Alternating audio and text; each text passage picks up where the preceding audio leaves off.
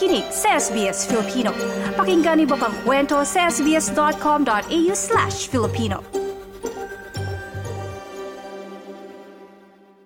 Narito na po ang mga ulat mula sa Canberra. Kasama po natin ang birthday boy, Daniel Delenya. Magandang araw, Daniel! Magandang umaga sa iyo, Claudette. Salamat sa pagbati. Ayan, Daniel, kumusta? I know mainit ang panahon ngayong linggo at uh, syempre meron din nga gagawing mga Christmas Village installations dyan sa ACT. Oo, tama yun, Claudette. No? So, papalo ng 35 degrees.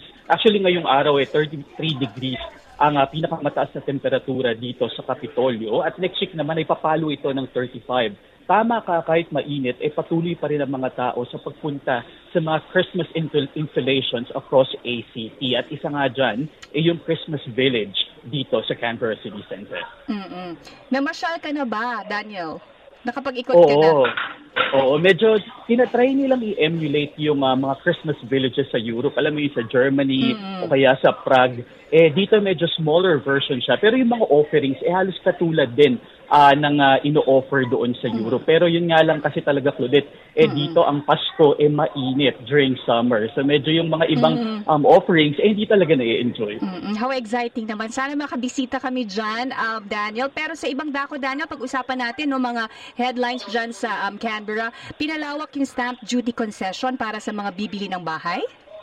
Oo, inanunsyo ng ACT government ang paglawak ng stamp duty concession para sa off-the-plan unit purchases na may value hanggang 800,000 Australian dollars para tulungan ang mga Canberrans na nagnanais na bumili ng sariling bahay.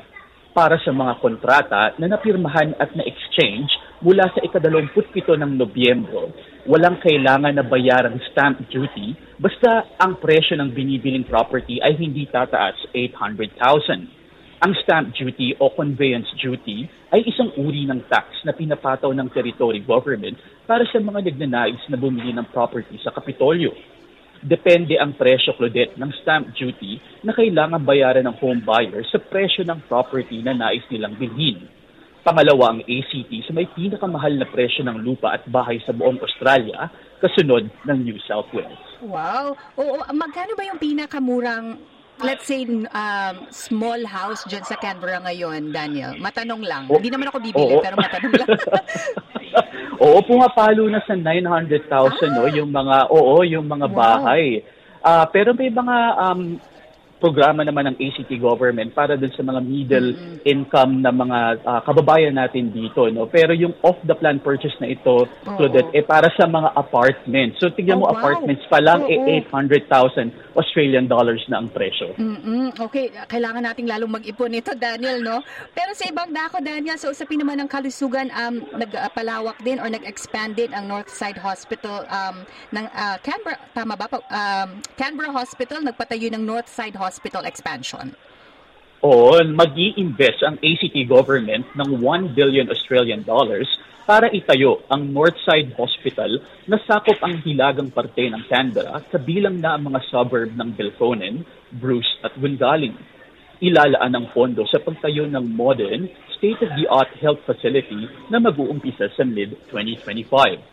Tuloy-tuloy naman na seserbisyohan ng North Canberra Hospital ang mga pasyente sa Kapitolyo hanggang sa matapos ang konstruksyon.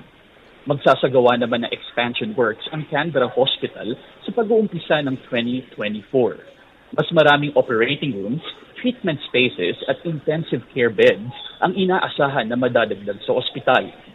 Ayon kay ACT Chief Minister Andrew Ba, importante na mabigyan ng kalidad na serbisyong pangkalusugan ang mga teritorians. Kabilang sa mga improvement ang pag-hire at train ng daang nurses, doctors at allied health professionals at mas maraming libreng serbisyo sa nurse-led walking centers. Wow, uh, very good news. Better service for the um, Territorians, kumbaga. At um, in 2024, sa pagsapit ng Enero, naghahanda na din ang ACT para sa Australian Day, Nas- National Multicultural Festival at Canberra Day. Oo, nandito ka nun, Claudette, yes. ng mga nakaraang taon sa National Multicultural mm-hmm. Festival. Marami na, kabilang na ako, ang excited sa pagpasok ng taong 2024 dito sa Canberra dahil sa sunod na sunod na summer events na gaganapin sa Kapitolyo. Kabilang na rito ang Australian Day celebration sa ikadalawamput-anim ng Enero National Multicultural Festival na paborito mo, Claudette, sa Pebrero at Canberra Day sa Marso. Muling magbabalik ang Skyfire sa susunod na taon matapos itong maudlot ng limang taon. Ang Skyfire is ang engranding fireworks display na ginaganap sa linggo ng Canberra Day celebrations. Magkakaroon ng 20-minute pyrotechnic display mula sa mga barges na nakaset up sa Lake Burley Griffith.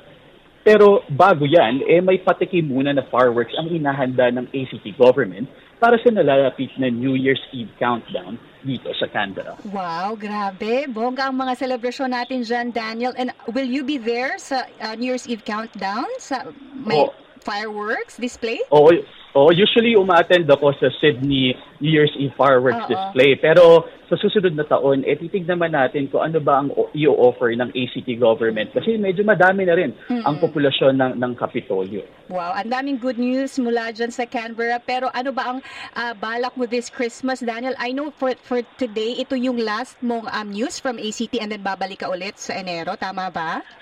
Oo, tama yun, Colette. Dahil ah, sa susunod na linggo, eh, shutdown period na sa Canberra. So, ibig sabihin yan, eh, stop muna ang operations ng federal government. I think pati na rin ang territory government. So, ang gagawin ko na lang, eh, magre-relax. Eh. Wow. Kailangan naman natin magpahinga para fresh tayo, no? Sa Correct. pagdating ng taong 2024. I love that. And are you celebrating Pasko with your family and friends? Oo, may mga kapamilya tayo dito sa Canberra. No? So, ah, yung tradisyon ng Pilipinas na Noche Buena at ah, yung Media Noche bago pumatak ang, ang Enero ah, 1 sa 2024, eh, magkakaroon kami ng salo-salo. Ayan, that's beautiful. Mal- Maraming salamat, Daniel. Merry Christmas sa'yo and also belated happy birthday. Enjoy your week. Walang ano man to that. Ito si Daniel De Leña, naghahatid ng balita para sa SBS Filipino. Ayan, maraming salamat, Daniel Delenya mula sa Canberra. I-like, i-share, mag-comment, sundan ang SBS Filipino sa Facebook.